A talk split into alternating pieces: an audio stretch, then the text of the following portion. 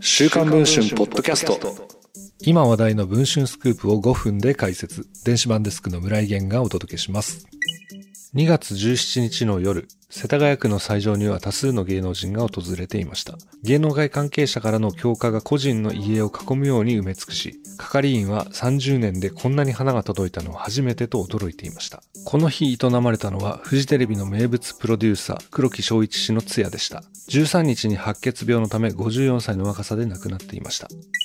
黒木氏は1994年にフジテレビに入社。編成制作局バラエティ制作センターバラエティ制作部を経て、部長職ゼネラルプロデューサーとして、タモリさんが司会を務めた笑っていいともや、 SMAPの冠番組、 SMAP SMAP など、数々の人気番組を担当してきました。この日、参列したヒロミさん、爆笑問題の二人、キャイ〜ン、ベッキーさん、大悟さんは黒木氏が担当した笑っていいとものレギュラーメンバーたちです。翌日の告別式にはタモリさんが参列しました。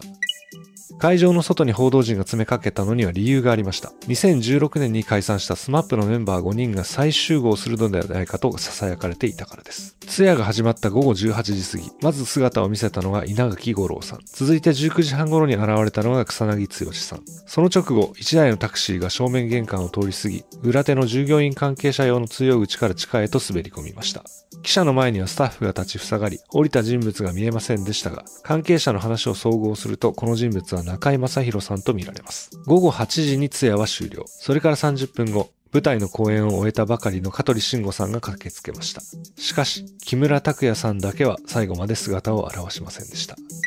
現在配信中の週刊文春の電子版では、黒木氏の死で明らかになった元スマップ5人の現在地について詳しく報じています。中井さんと木村さんとの本当の距離感、そして黒木氏とスマップメンバーとの絆や再結成への願いなどについて詳しく報じています。ぜひこちらの方も読んでいただければと思います。それでは本日のポッドキャストはこの辺りで。